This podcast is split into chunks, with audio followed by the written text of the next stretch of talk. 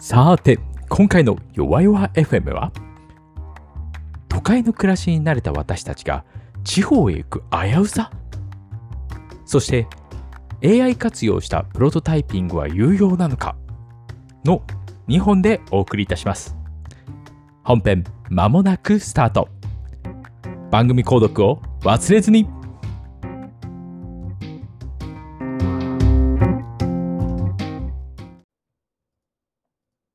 入りました。はい。い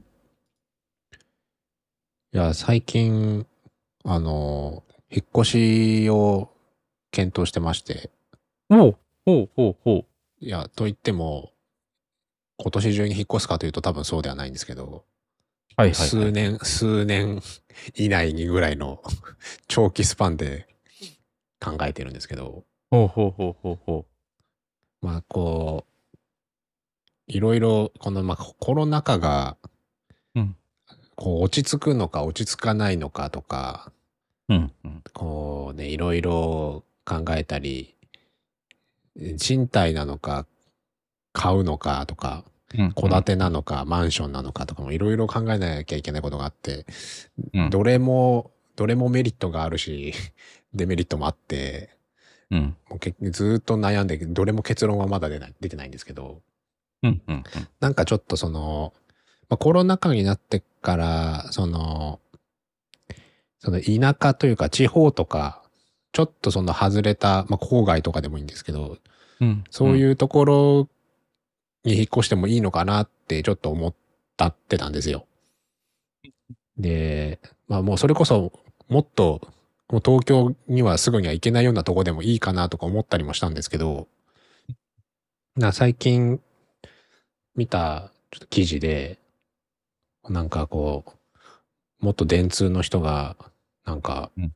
地方に行って公務員になったみたいな話が書かれてる記事があって、でこの中で、あのーまあ、いろいろ、こう、なんていうんですかね、都会で働いてた、東京で働いてた時との、まあ、差とか、かいろいろ感じた、こうしないといけないとかっていうところがいろいろこう出てきたみたいなんですけど、その中でも、この、そのネットがあれば情報格差はないっていうところで、あの、自分もそうは思、そう思ってて、ネットがあれば、どこでも同じだから大丈夫だろうって、ちょっと思ってたんですけど、この中に、あの、東京の場合、こう歩いてるだけで素敵なお店に出会ったり、おしゃれな人を目にする機会があって、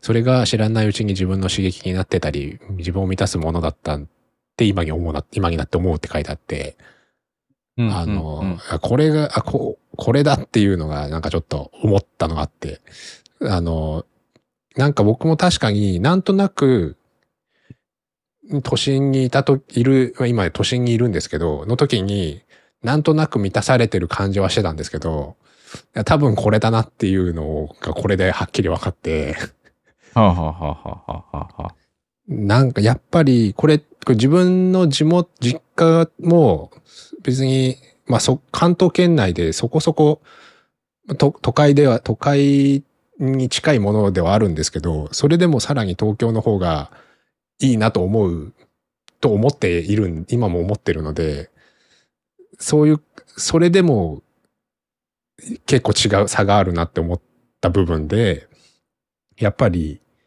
周りの人たちを見て、結構刺激になってたんだなって思いましたね。うん、うん、うん、うん、うん、うん。あの、自分がそういう、例えば、自分がそういう服を着たいとか、別にそうなりたいとかって思ってるわけではなく、なんかいろんな人がいるっていう、なんかこう、結構奇抜な人が当たり前のようにいたりするじゃないですか、東京って。うん、うん。でそれがしかも当たり前で別になんかこう普通だっていうのもああったり、うんうんなんかこういろんな多様な人たちがいて、それにこう刺激されてたんだなっていうのを思って、あの、あそれがここに今いて満たされてるものなんだなっていうのを感じて、やっぱ都心の方がいいなって、ちょっと今、かなり、かなり寄ってますね。郊外すらやめようかなと思ってるぐらい。うん、うん、うん、うん、うん、うん。郊外ならまだ別に近くに行けるじゃん。確かにこうなんか本屋の話はすごいこうわかる気がしますね。うんうんあの本にこう何でしょうなんかセレクトされたってもんじゃ万人受けするものしか並んでない。うん。ああ。ま あ確かにまあそうなるよねって言って、そうしないとだって存続だってそもそもねっていうのもあるだろうし。うん。いやーまあそうだよね。うん。なんか、意外と確かに違うのかもしれないですね。なんか、そこが、ね、メタバース空間がもっと広がっていくみたいな話だったらあれですけど、うん。うん。でもまあ現実の世界は現実の世界だからね。そんな、なんだかんだ、外に出ないわけにはいかないですよね。多分、ずっとメタバースの中にで生きていけるかっていうと、ね、ちょっとまだご飯を食べなきゃいけないとか、そういうことがある以上、運動しなきゃ生きていけないとかがあるので、なかなか難しいところもあるんですけど、うん、やっぱり、あ昨日ちょうど公園に行ったんですけど、はい。公園に行って、ななんか、そう、この記事を読んだ後だったんで、なんかいろんな人を見見てみたんですけど、うん。まあ確かにこれと同じものが地方にあるかっていうと、いや、絶対ないだろ、ないなっていうのが 明らかだなっていうのが分かって、うんうん。確かにこういうのを、もう、なんかその、その時満たされてると思うわけじゃないんですけど、し視野に入ってる、視覚に入入ってるってだけで、ちょっと違うんだなっていうのをね、やっぱりうん感じちゃいましたね。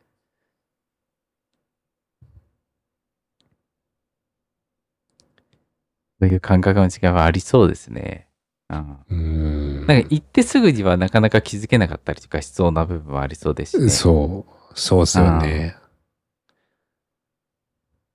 その、これでもひ、あの、なんていうんですかね、全全員が全員そうだっていうよりは、自分がそうなんですけど、結構こう新しいもの好きだったり、うん。結構その、興味持ちがち、好奇心がある、ありがちなので、うん自分はやっぱりそういう、あ、ううーんと、移り変わりが早い土地の方が、自分としては楽しいと思う部分があったり、うん。あと最近思うのが、例えば、こう、ウーバーイーツが始まったエリアとか、あ最近だと、えっ、と、電動キックボードってまだそんな広まってないですけど、はいはいはい自分の近くは使えたりするので、だからそういう新しいものが取り入れられる場所って、やっぱ都会、都会の中心から始まったりするので、そういうのが体験できるっていうのも、いや自分が満たされるものの一つあるなと思ったのが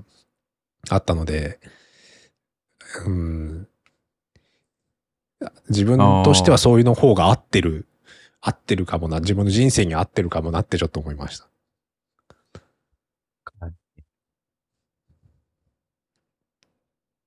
なんか自分で照らし合わせても確かにそうのありそうですね。うん、今も、あの、僕ほらメタルで生活してますけど、あの、回線のことですね。あの、なかなか 5G が降ってこなくて、ホームルーター試せないとか、はいはいはい。そこなんか、まあ、ね、東京にいてもそういうことを感じるくらいじゃないですか。う。うんん。確かに、近くにショッピングモールとかがあって、そこでね、いろんな人たちを見てて、その持ってるものとかも全然違ったりするでしょうし、うん。うん。あこれ、この前出た何々だみたいなのもね、うんう。ん。そういうのをこう見つける割合みたいなのも下がる部分ありそうですよね。うん。そこは、うん。なんかいろんなものが、なんかお店に行って自分の買いたいものが置いてないストレスっていうのはすごいありそうだなって気がしますね。全部 Amazon になっちゃったりとか。うん。あの、うん。で、Amazon もこう、翌日に届かない、当日に届かないみたいな。うん。確かに。今だって、あれですもんね、僕、朝頼めば当日配送って結構あるので。ええ早いですね。アマゾン、うちそこまで早くないですね。多分、まず逆にそれなんか江東区にもしかしたら倉庫があるのかもしれないですけど、倉庫ありますからね、いっぱいね、江東区は。うん。確かに。うん。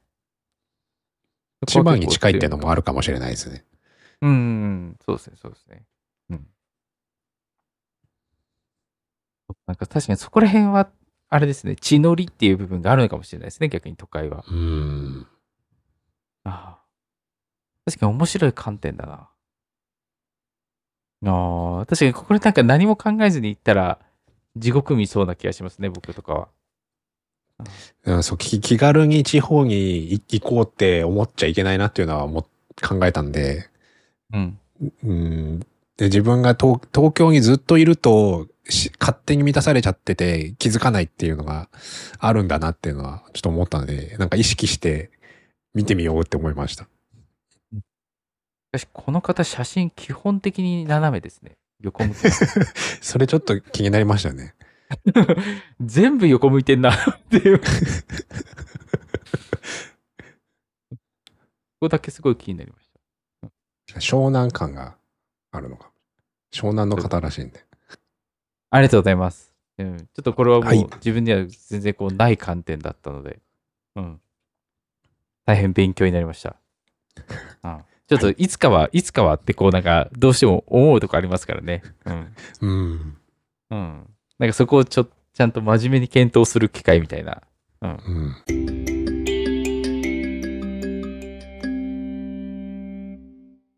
ではじゃあ、私の方、はいいきま。すね。うん。最近ちょっとあの、何でしょう、プログラミングをする機会が結構多くてですね。はい。あの、まあ、自分の、あの、普段の勉強っていう意味ではよくしてるんですけど、うん。それが仕事の方で、なんかちょいちょいプログラミングすることが増えてですね、うん。大変ありがたいことで、あの、そこをちょっと、で、ちょっとプログラミングしてるときに、ちょっとこれ試してみようと思って試したものが、あの、自分の中でこう大ヒットだったので、あの、まあ、少しお話できたらなと。うん。あの、まあもうこれみ、皆さんもご存知の、よく知ってるものだと思うので、今更紹介するのもあれなんですけど、あの、コパイロットって、まあ、GitHub ちゃんのね、あの、サービスが、あ今年正式リリースになったのかな？になって、えーまあ、一般開放されて、かつ有料化になって、それでこう、なんでしょう、OSS にいろいろ貢献してる方々が、ね、なんで俺にはつかないんだみたいなこう騒動が起きたみたいな話もあった、そのコパイロットなんですけど、うん。うん。それと、あとあの、前からある、えーコパイロット登場前からあるタブ9。うん。うん。これはまあ、えーコパイロットと、まあ、同じで、あの、まあ、AI でコード補助をしてくれるみたいなやつなんですけど、うん。これが、あの、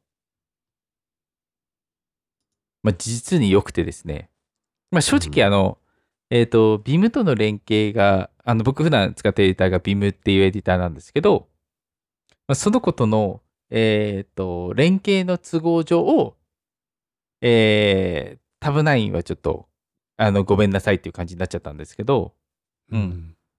まあ、コパイロットのは普通に有料契約続けようかなと思ってます。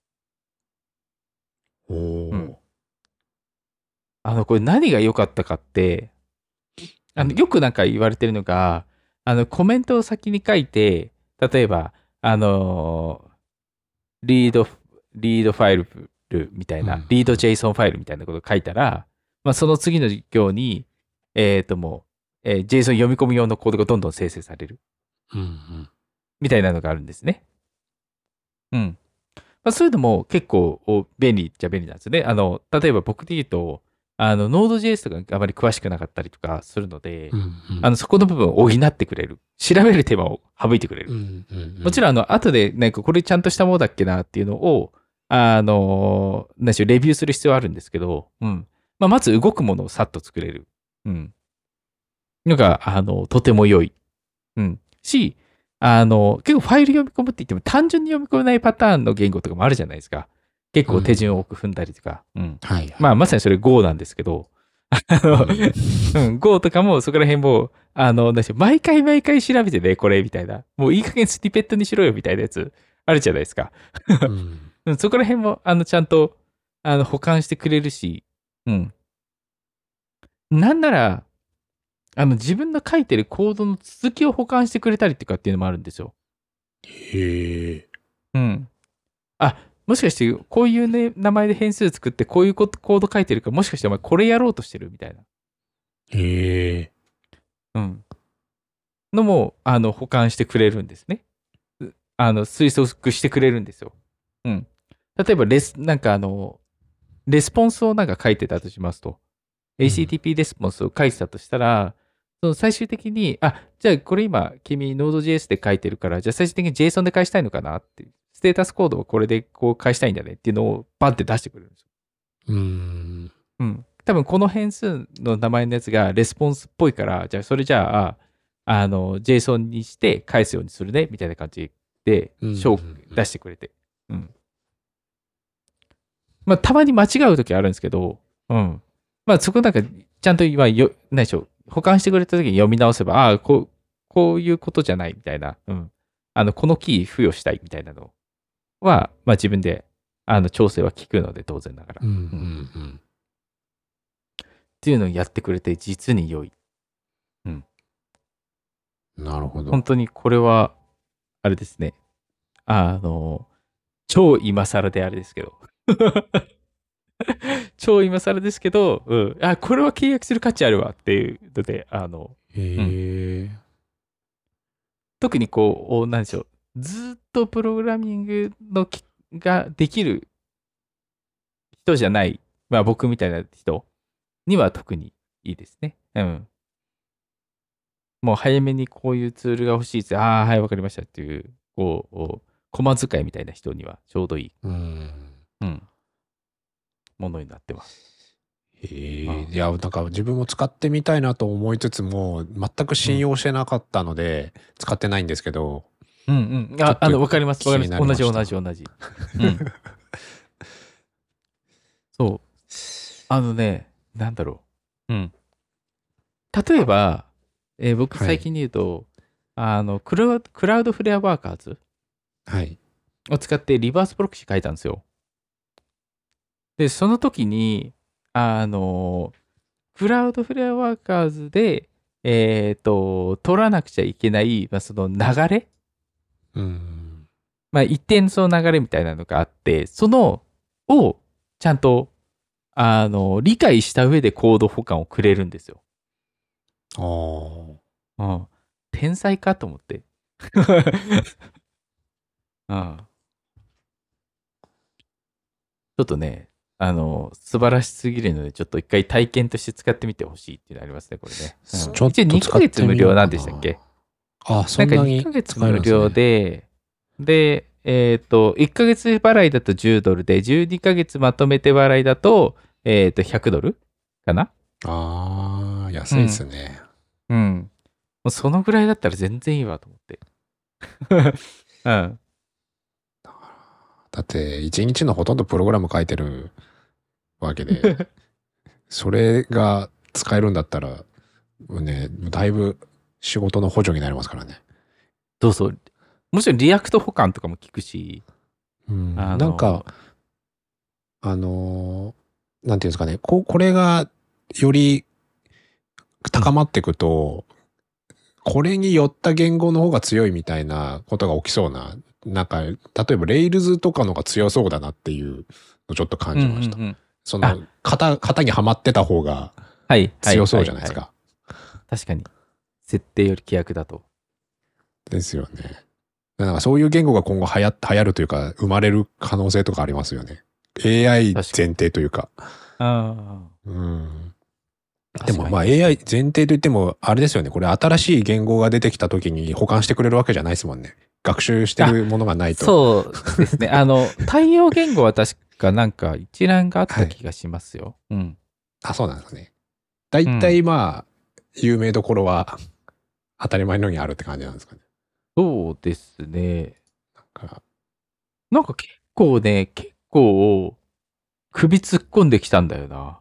ビームスクリプトとかでも首突っ込んできた気がする。へえ僕がなんか常に常時オンにしちゃってるせいかもしれないですけど。あうんこれって自分で書いてて、その、なんていうんですかね。実行ってやんないと出てくる、出てくるわけじゃなくて、書いてたら勝手に出てくるんですか？えーっと、それプラグイン次第のところがあって、あの、あーはいはい僕のビムのやつだと、あの、はいまさに今おっしゃってた感じです。へえあの、なんでしょう。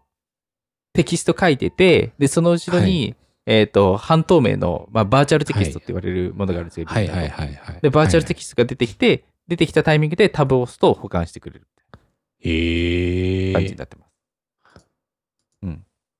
そうなんだ。なんか、あの、R スペック自動で書いてほしいんですよね。ああ、はははははなんか、デスクライブコンテキスト1だけ自分で書いて、したらあと全部 R スペックが書いてくれるっていうのがあったらもう自分は幸せになれるんだけど、そうじゃないかな。ある程度コメントで保管したらどうにかなりそうな気しますけど。あー、なるほど。うん。説明文が、あ、逆にだから、あれじゃないですか？えっ、と、あ、R スペックだからそういう意味ではやりやすいかもしれないですよね。ですよね。なんか決まってそうですもんね。的じゃないですか。あの、はい何をしたくてどういうのっていうのをこう書くじゃないですか、そもそうそうそうそうそう。そういう意味ですごく保管やりやすそう。んうん。文章的にしますからね。そうですよね。ああ、確かにそれは試してもらいたいな。めっちゃ面白そう。ですよね。一番僕的には R スペックが時間かかるのがちょっと辛いので、うんあの、うんそこが保管されたらかなり嬉しいなと思ったんで、ちょっと試してみようかな。試してみます。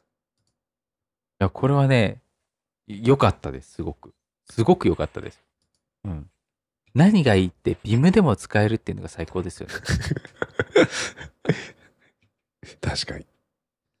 確か、あれなんですよ、その、ビムで、まあ、すごく有名な、あの、プラグイン作ってる方、あの、はい何でしたっけ、ビムサラウンドとか、あの、作っていらっしゃるティム・ポープさんはい。T ポープさんっていう方がいらっしゃるんですけど、読み方っていうのか知らないですけど、その方が GitHub にいらっしゃるのかな？かなんかでなんか、GitHub、その、GitHub でプラグインがちゃんと出てるんですよね。うーん。Vim プラグインが。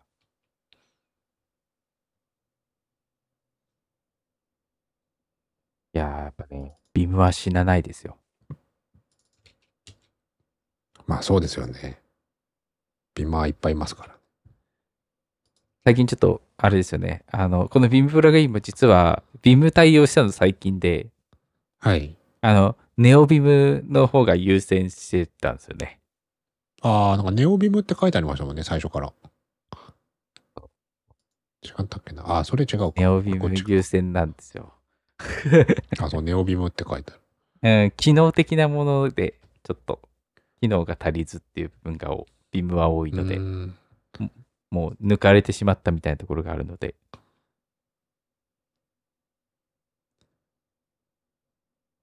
ビムを使ってれば、まあ、特に不自由はないかなって感じがね。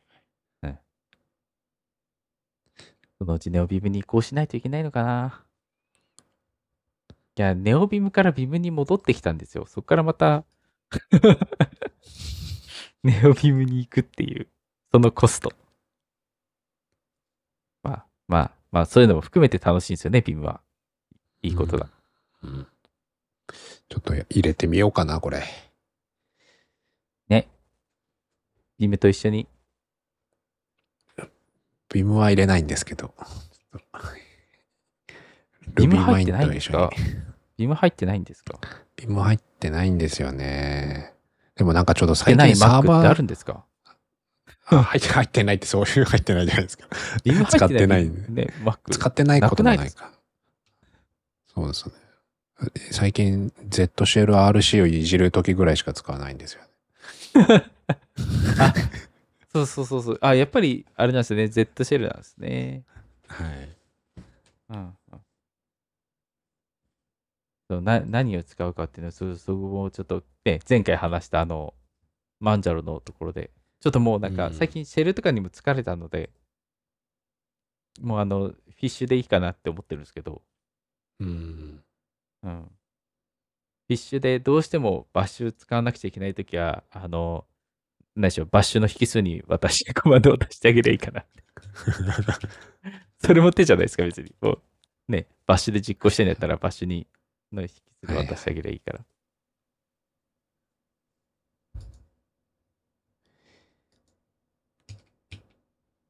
はい。